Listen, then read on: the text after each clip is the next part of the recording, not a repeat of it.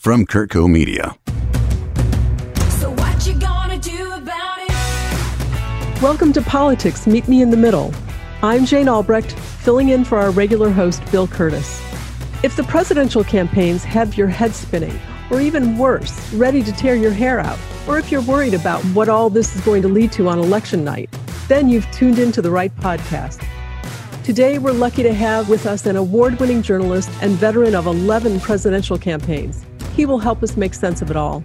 We'll be talking about the dance between the presidency and the media, how media coverage of presidential campaigns has changed over the years, and how ratings pressures on our news outlets affects what news we get and how that news gets presented to us. We'll also talk about what you can expect on election night. So let's get started.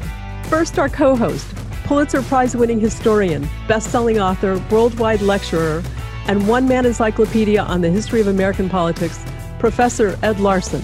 Nice to see you, Ed. Thanks, Jane. And now for our special guest, Walter Shapiro. Walter's a fellow at the Brennan Center for Justice at New York University and a celebrated journalist. He's written for Roll Call, The Guardian, Washington Post, Time Magazine, Newsweek, and USA Today. He also lectures in political science at Yale University. He is covering this presidential campaign for the New Republic. Early in his career, Walter ran for Congress and later was the speechwriter for Jimmy Carter. One of the more fun things about Walter is that he performed stand up comedy for many years. In 1998, the Times of London described him as one of Manhattan's leading political satirists. Welcome, Walter. It's our honor and pleasure to have you with us today. Oh, this is going to be fun. Walter, You've written about our television press that it likes conflict and drama. They do so because conflict and drama gets ratings. I actually get a chuckle when I see promos for the presidential debates. They flash each candidate's face on the screen as if it were a heavyweight boxing match. Though I would love to watch Trump come in for a weigh in. Yes, that would be fun. Yes. So, how has the evolution of the media from the first presidential debate between Kennedy and Nixon to the advent of social media changed presidential campaigns and how the media covers those campaigns? Well, I mean, the thing that stays in my mind is that the first presidential debate between Kennedy and Nixon in 1960 took place in the studios of the Chicago TV station WBBM. There was no studio audience, there was no wild applause. It was just two candidates moderators, um, questioners from the media, and two lecterns. And the overproduced sets that we got, particularly during the primary debates, are just a comic expansion of what used to be. But the, much more importantly, the whole thing is everything is a profit center. Once the media discovered politics sells. There's a reason why the publication is called Politico rather than the podiatrist. I believe CNN claimed, and they had to make this public because it was part of the sale of Time Warner Media, that they made an additional $1 billion in unanticipated profits during 2016. Les Moonves, now the defrocked president of the company that oversees CBS, said in February of 2016 they say Donald Trump isn't good for America but he has been great for CBS. So I say, bring it on, Donald. Yeah. Ed, as a historian, how do you see presidential campaigns have changed since 1960?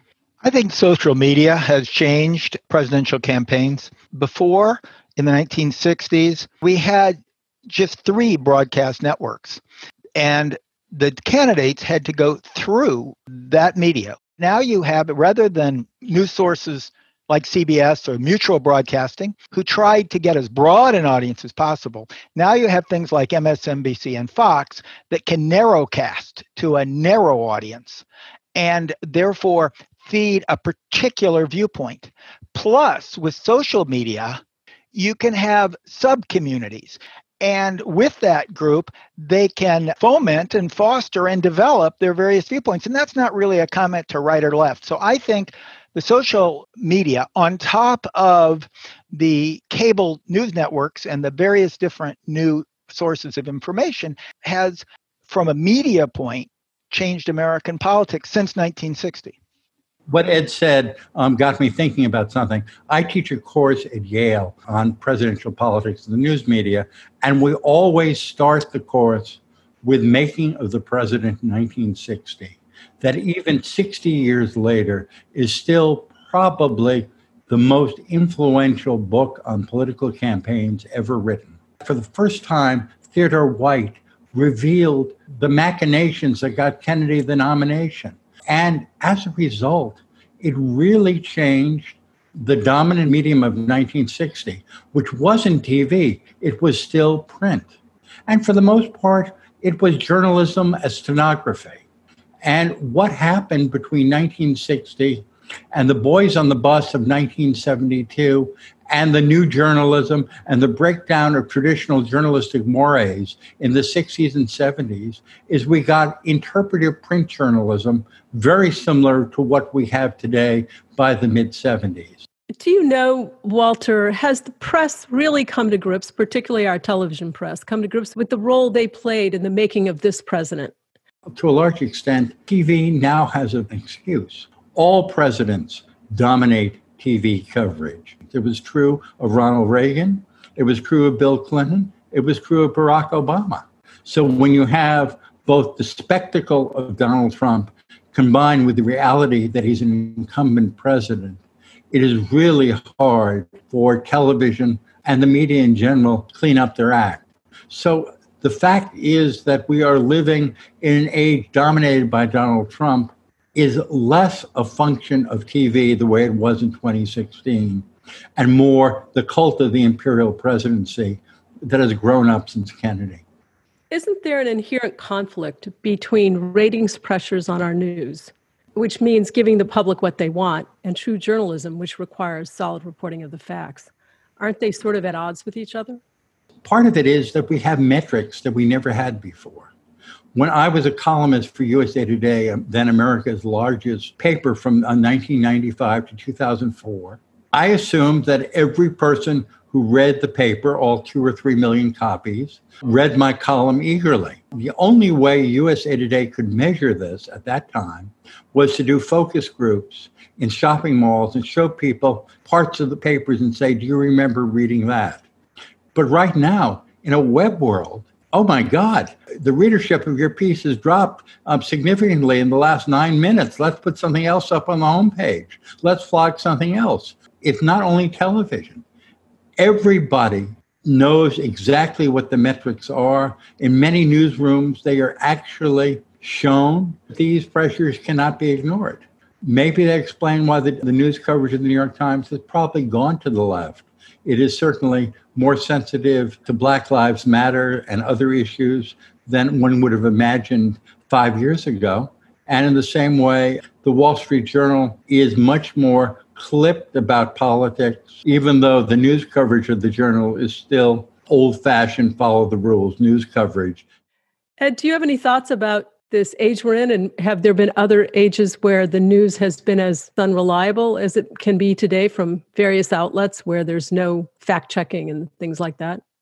I certainly think this would be true in the early ages of the Republic, at the rise of the partisan newspapers, you had a collection of highly partisan, self funded newspapers in basically every Middlesex village and town in uh, by then 15 states.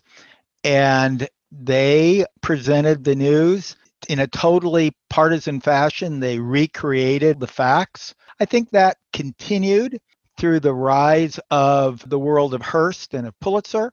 It had sort of, though, disappeared with the Second World War more than anything and you had an era of seemingly even handed news. Why do you think there's so much hostility towards the press and distrust of the press in general? Even before Trump, there has been a war by the Republican right on the press for the last 15 years. Yeah. It has been a hallmark of the 21st century rather than a Trump only phenomena, even though it has been exaggerated. That's part of it. Part of it is we didn't used to have a liberal TV network and an ultra conservative TV network. We didn't have Breitbart. We didn't have the Huffington Post 20 years ago. That to a large extent, there's been a outgrowth of partisan media. Is there any hope, and I address this to both Ed and Walter, for our news media in the current climate to come back to where people have solid sources of reliable information? I don't see the route out because I believe that there are fundamental market forces and fundamental American forces and fundamental bits of psychology that has driven us to where we are. And I don't necessarily see them coming back together because there will be that same commercial interest, that same drive after the election, no matter who wins. During this period, the New York Times has significantly gained circulation. The Washington Post has significantly gained circulation. There is a large audience for legacy newspapers, and, and mostly through their websites. In addition, although it's not nearly as sexy as what happened on Hannity last night or what Rachel Maddow said at 9 p.m. Eastern, there are about 25 million Americans who tune in every night to watch the old fashioned evening newscasts on the three legacy broadcast networks at 6:30. We don't focus enough on the appetite in this country for serious journalism because it's not as beguilingly new and alarming um, as the fake news uh, hyper partisan discussions that we have constantly on, oh my God, Fox News. Has MSNBC gone too far to the left? All of those questions. Let's hold that thought. We're going to take a quick break. Coming up after the break. Depending right now on what polls you look at, there have never been fewer undecided voters since we started polling in the 1970s. We are in an era of intense partisanship, which means people are much less likely to tune in on a debate and say, you know, I never thought of that before.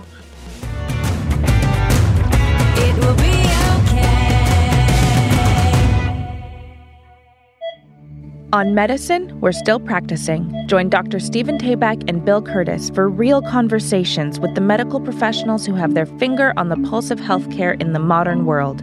Available on all your favorite podcasting platforms. Produced by Kurtco Media.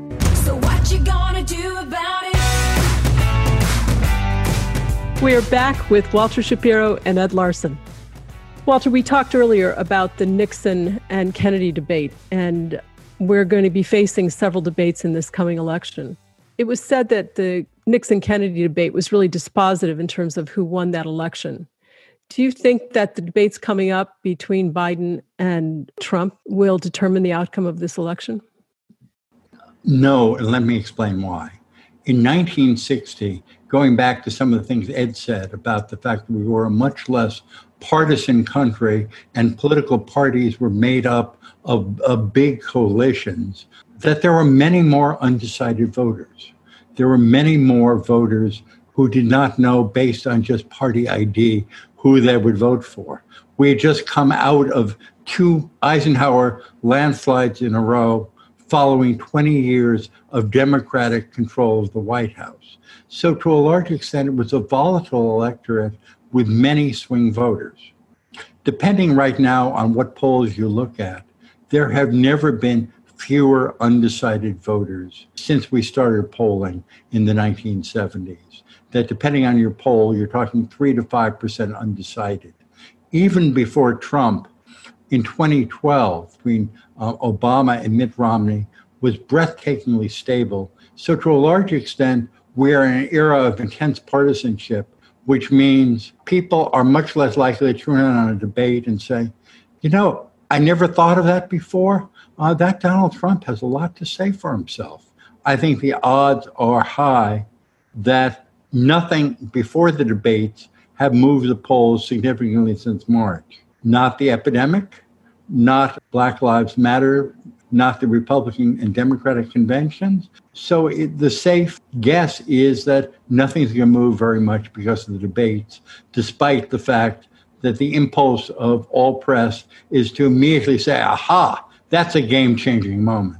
Walter, do national polls really mean anything? Our president gets elected by electors, and how electors are picked are determined not only state by state, but often precinct by precinct. So, one thing that drives me crazy is in August, they promote all these national polls to try to keep the contest going. It is cheaper to do one national poll than to do a separate poll for Pennsylvania, a separate poll for Wisconsin, a separate poll for Michigan. The sampling is roughly the same, whether you're talking about a universe of 10 million voters or a universe of 130 million voters. Where national polls are really overhyped is during the presidential primaries because not only do individual states vote in the primaries, but individual states vote in sequence. At least in the fall election, all the votes are geared towards one election, not 50 separate primary elections. With respect to COVID, how has the pandemic combined with the current news affected coverage of the campaigns? First of all, the pandemic has been one of the few good sides, other than the um, growth of home baking, has been that this is a wonderful boost for pollsters because suddenly people are at home, they're bored, and they're actually answering the telephone. But polling questions are by nature a little rough, a little a blunderbuss like. Can you keep people on the phone long enough? They often pose choices on issues that don't fit the way somebody actually thinks. So I really love having free form conversations with voters in swing states, say in a diner outside of Columbus, Ohio. The point is that that is not possible during a pandemic because no one wants a stranger plopping down next to them while they're eating dinner in a diner. I don't want to spend time indoors. We don't know what effect the absence of campaigning has really had on the election because the major effect of a campaign appearance is for both the challenger and the incumbent president to dominate local media. But again, we don't have a good handle on what the absence of campaigning has really done to this election. What do you think the impact of the pandemic will be on Americans' view of governance? I know Ed, you're a historian, not a not a futurist, but there's been a lot of talk about this pandemic changing people's views of government and the role of government. Do you see it staying the same or changing? I see it driving people apart even more because I just like Walter, I talk with different people and they each have their own narrative. There are people who believe that this shows that the federal government is corrupt, that the only functional government is at the county level. I hear that from many people. The CDC can't be trusted. None of them can be trusted. And therefore, weakening their faith in government, where another group takes the opposite viewpoint and say that no, no, we needed government. We need government to step in. And so you're going to see uh, that narrative driven by their own separate media, and they'll have their own narratives driving them two different ways. And because of the so called failed response in America, it will even feed the two narratives even more. Walter, until the pandemic, you were on the road a lot. What's your sense? What my sense is that I think if Biden is elected, and certainly looks that way, the biggest challenge he will face is creating faith in government to handle the pandemic competently and how he would handle the rollout for the vaccine, which I hope is coming in early next year, and how we would handle safety precautions and how we would handle massively expanding testing is really probably the biggest challenge of the Biden presidency. And if he's successful with it, I think we're going to take a totally different view of government. If he is unsuccessful with it, then I think we are on a downward slide of distrust. What do you think we should expect on election night? on November 3rd. Everywhere you turn, there's somebody else with another dystopian um, scenario of what could happen on election night. Uh, Trump will declare victory. When the uh, absentees are counted, there'll be a blue shift, and that this will be seen as a corrupt way of changing the election outcomes. But all of this assumes the TV networks will call states based on incomplete returns on election night. I think that is very unlikely. Even Fox News has really prided itself on a totally professional decision desk. I think the difference from a normal election night is that instead of a massive number of red and blue states, we're going to have a number of key states that are white for undecided. I'm really hoping that the networks will be very precise in saying we only have 56% of the vote in in Ohio. We only have 48% of the vote in in Pennsylvania, rather than doing the deceptive 99% of precincts reporting. Because what that implies is that these are 99% of the votes, when really it's 99% of the day of reports from the precincts. But the much more important thing is while it is looking like the count may be slow in Pennsylvania and Wisconsin, there are states that start counting absentee ballots well in advance of election day. Florida, for all the controversy of 2000 and the hanging chads, uh, is a fast counting state. It just happened to be evenly divided in 2000. Uh, Arizona is another fast counting state. North Carolina is a third fast counting state. And the point is that we show that Biden has, on election night, that Biden has won Florida, whereas won North Carolina and Arizona and lost Florida. It is almost impossible for Donald Trump to cobble t- together enough states to win. We may not have the 270 and the ball coming down on election night, but we will have a very clear idea of who's ahead. Ed, any comments on that? I just add that I hope Walter's right.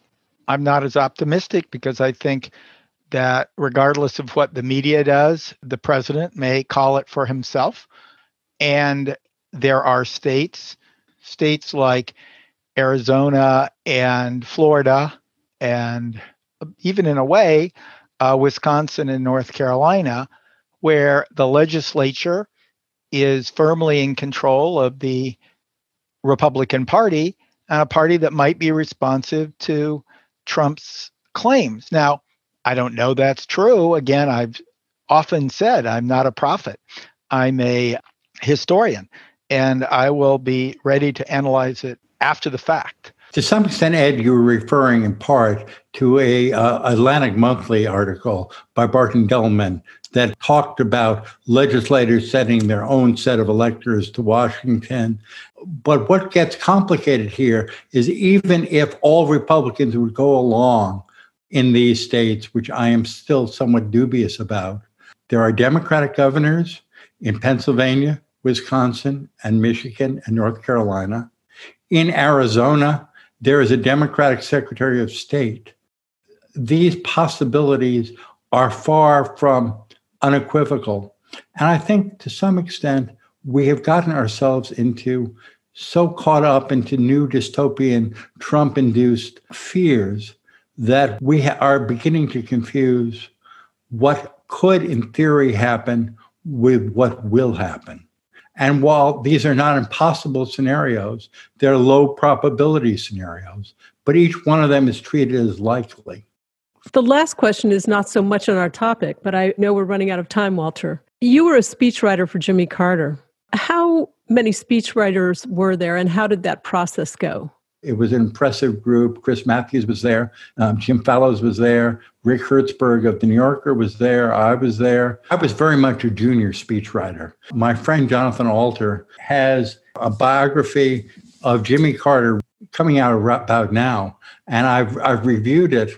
Oddly enough, the opening anecdote in the book is about Jimmy Carter giving a speech in June 1979, unveiling the first White House solar panels. And it happens to have been my speech. And admittedly, in that speech, Jimmy Carter said that William Henry Harrison, um, who governed for one month in 1841, was the president who brought electricity to the White House. Because obviously it was his grandson, Benjamin Harrison, but all the way through, I wrote William Henry Harrison, and it survived five uh, different levels um, of vetting. And Jimmy Carter repeated it. And it wasn't until the New York Times the next day pointed out that William um, Henry Harrison had died about three years before Thomas Edison, the inventor of the electric light bulb, was born. And it is telling that I never heard a peep on it. Walter Shapiro, Ed Larson, thank you. Walter, how can our viewers find you online and on social media? Let us merely recommend at Mr. Walter Shapiro on Twitter is the best way. But um, there is also archives of my work. If you can just uh, Google Walter Shapiro New Republic, Walter Shapiro Roll Call, and Walter Shapiro uh, Brennan Center, you will each come to a, a perfect insomnia fighter uh, my collected work. Wonderful. I'd also like to thank our producers, Mike Thomas and AJ Mosley. Sound engineering was done by Michael Kennedy. Music for Politics Meet Me in the Middle is composed and performed by Celeste and Eric Dick. And thanks to our listeners for tuning in today. Please share the podcast with your friends and family and tune in next week for our next episode of Politics Meet Me in the Middle.